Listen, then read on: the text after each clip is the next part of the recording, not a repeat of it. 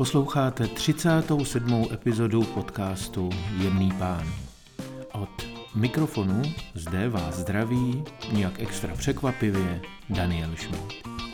Jsem poctěn tím, že jste si opět našli čas na téma, které nelze přehlédnout.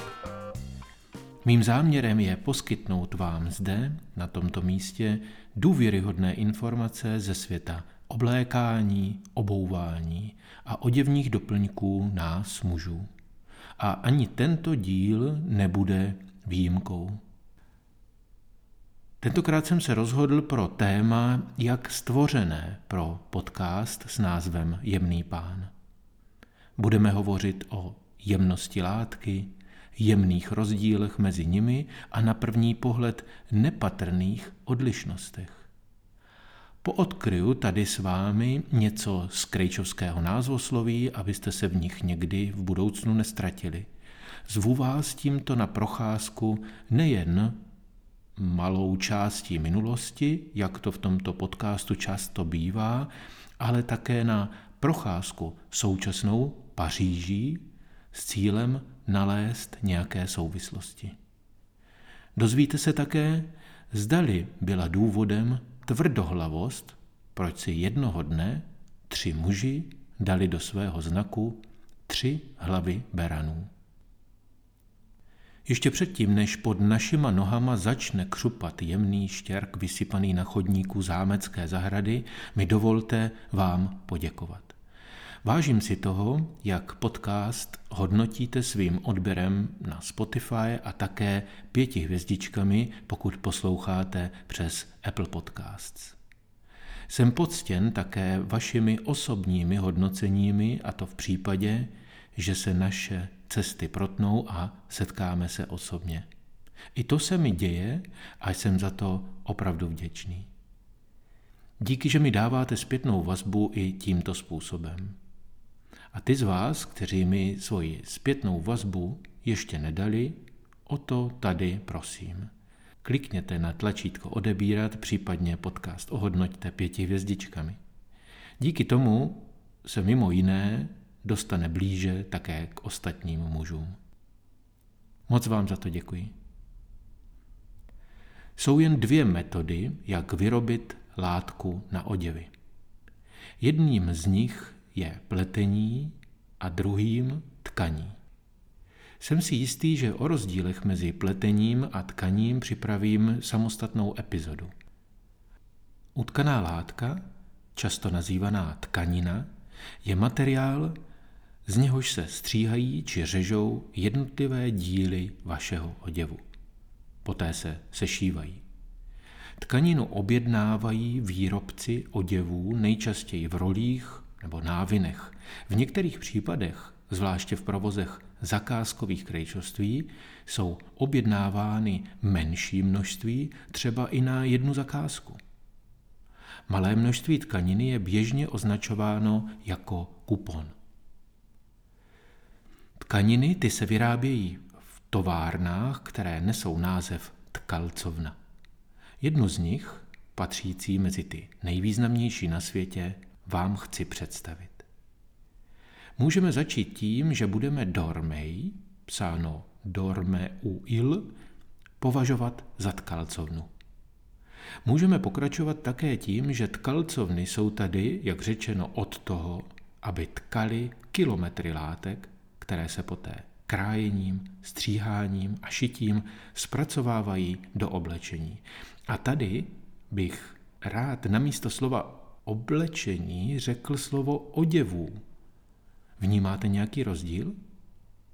Slyšíte rozdíl mezi těmi slovy? Máte ve své skříni oblečení nebo oděvy? A nebo obojí? Tak mezi nějakou tkalcovnou a tkalcovnou dormej je také rozdíl. Jedná se o tkalcovnu, která vyrábí, případně si dnes i nechává vyrábět, již 180 let jedny z nejlepších látek na světě. Mnoho lajků a bohužel i odborníků v úvozovkách, často skrytých za tvářemi celebrit na těch tmavých billboardech, tvrdí, a neváhají mi to vmést do mé vousaté tváře, že na oblekové látce je důležité, aby se oděvy nemačkaly. Oblekové látky Dormej se mačkají. A krásně k tomu. Krásně se zvrásní přesně tam, kde je to nutné. Nařasí se a začnou odrážet všechny možné tóny hlavní barvy, kterou převážně italští návrháři právě pro tuto látku zvolili. Vynikne decentní lesk nejjemnějších vláken merinovlny zpracovaný v britských fabrikách a korunovaný zářivou žilkou z hedvábí. Ta se doslova propadne do hlubokého stínu vrázky v lokti, pod koleny a kolem vašich třísel. Začíná hra světel a stínů. Oblekové látky z této tkalcovny jsou jako člověk. Jsou jako vy a já. Jsou krásné svou jedinečností, jsou křehké ve své dokonalosti. Podobně jako vy získáváte vlastní výraz, viditelný charakter díky vašim vrázkám kolem očí a úst, také látky Dormej jsou vidět ve své celé kráse díky vrázkám, záhybům a kontrastům k rovným a bezchybným plochám. Vaše vrázky, ať jsou hlavně od smíchu a od přivírání očí před hřejivým sluncem. Vlnění na látce, ať je důkazem radosti z oblékání, moudrého rozhodování bez lpění na nějakých zlidovělých bludech. Oděvy vyrobené z těchto látek jsou funkční ve všech ohledech, pro které byly zvoleny. Před chvílí zmíněná estetika, tedy jak látka vypadá, je až na posledním místě. Před ní se tlačí materiál, tedy vybraná vlna z novozélandských a australských ovčích farem. Také precizní práce těch, kteří barví filamenty vláken přírodními barvivy do tisíců odstínů, řev kalcovských strojů a všude přítomný prach. A také šumění lázní, které udělají z otřesně vypadající hmoty, kterou doslova vyplivne tkalcovský stroj, látku na vaše sako či kalhoty. Prochází několikerým máčením, hlazením, sušením, pak opět máčením, broušením a opětovným sušením a tak vyrobí tkalcovna plochu tisícovek školních tabulí. Látku kontrolují bystrozrací a hledají chyby, které chtějí být nalezeny a dobrovolně se hlásí svojí nepravidelností nebo nějakým stínem nebo narušením celistvého jemného lesku. Ty chyby chtějí být jemnými jehlami opraveny. Některé však způsobí, že jsou metry látky skonfiskovány kontrolory a nenávratně vhozeny do recyklačního procesu, protože jen látky první třídy spatří oči svého zákazníka. Máte tu čest vidět látku, která vám bude s radostí sloužit k tomu, čemu je určena. Filozofie a podstata života oblekové látky spočívá v tom být ve vaší blízkosti, otírat se o vaši kůži a doprovázet vás tam, kam byste si nahatí netroufli. Dormej je průvodcem na vašich cestách za výkřiky z úspěchu, na cestě domů i na cestách za obchodními přáteli. A ti vás, a také tu látku, obejmou a přivinou k sobě po dlouhé cestě, co jste se neviděli. Teď si představte, že je vám 22 let. Jste tam? Píše se rok 1842 a vy jste francouz jménem Žil. Kdysi žil jeden žil, jež rozhodnutý byl importovat z britských ostrovů kvalitní oblekové látky do své rodné země. Deset let po bouřlivém revolučním roce 1848 do Žilova biznisu vstupují jeho dva bratři, August a Alfred. Dali hlavy dohromady. Na známku toho a od té doby se tři hlavy tvrdohlavých beranů objevují v logu firmy, která nese název jejich příjmení. Dormej. Přesuňte se do Paříže dnešní doby a zároveň omluvte moji nedokonalou výslovnost francouzských názvů. Jak tehdy, tak dnes je za královským palácem La Palais Royal zahrada královského paláce. To už tak bývá. Za evropskými královskými paláci jsou obvykle královské zahrady. Pokud se vydáte právě touto zahradou, tedy Le Jardin du Palais Royal, směrem téměř na sever, to znamená, že budete mít pařížské slunce v zátilku, odoláte pokušení usednout na bílošedý okraj přísně kruhové fontány uprostřed zahrady a zaplašíte také myšlenku, že tím obrovským masivem Galerie de Beaujolais nelze projít, uvidíte průchod. Úzkou Passage de Perron. Pasáž vás vyvrhne z jemného chrumkání štěrku pod nohama po třech schodech nahoru do Rue Vivienne. Úzké jednosměrky mezi třípatrovými budovami. Po několika krocích na pravé straně uvidíte výrazný portál a na něm nápis Galerie Colbert. Budova číslo 4 na zmíněné Rue Vivienne.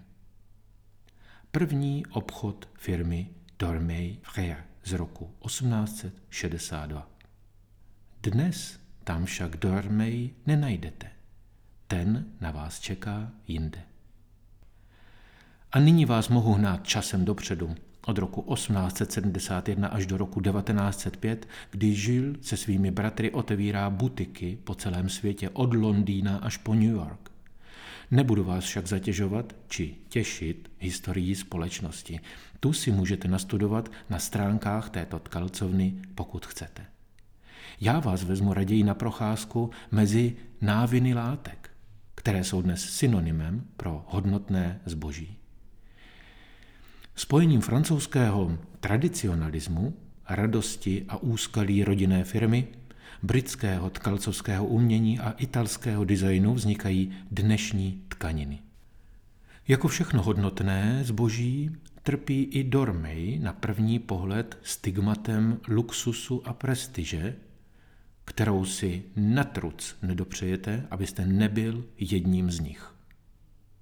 A nebo se zamyslíte a s přivřenými víčky budete hladit rukou materiály, které jsou ve vzornících Amadeus, nejprodávanějším typem látky pro celoroční použití a vhodné na jakoukoliv, myslím tím v obleku vykonávanou, činnost.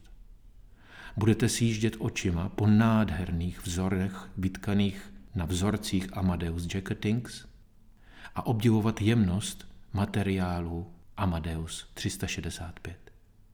A potom se rozhodnete a necháte si ušít oblek Dormey.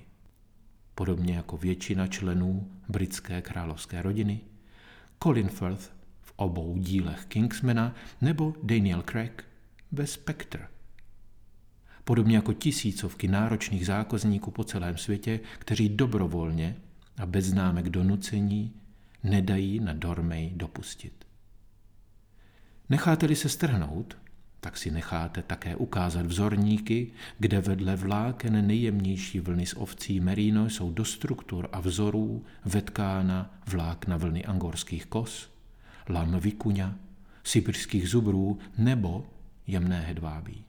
A zcela záměrně přeslechnete, že nejdražší oblek prodaný v Česku je také vyrobený z Dormej, protože jste už zralí a moudrý a tedy víte, že se čtvrtkou milionu dokážete naložit mnohem efektivněji.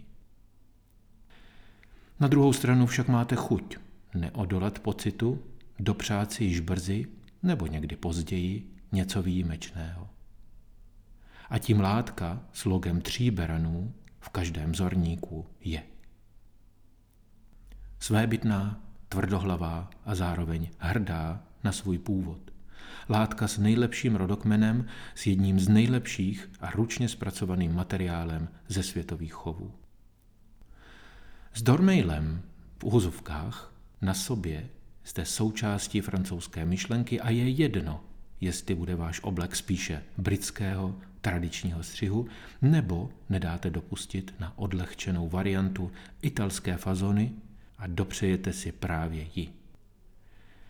Jen v oblečené látce na sobě poznáte onen rozdíl. Pokud vás napadá, zda je možno takto popisovat látku bez toho, abych ji sám nosil, tak to tedy není. Přeji vám radostné dny, spoustu úspěchů a vrásek z úsměvu. Ať už budete oděni v čemkoliv, zůstávejte elegantní.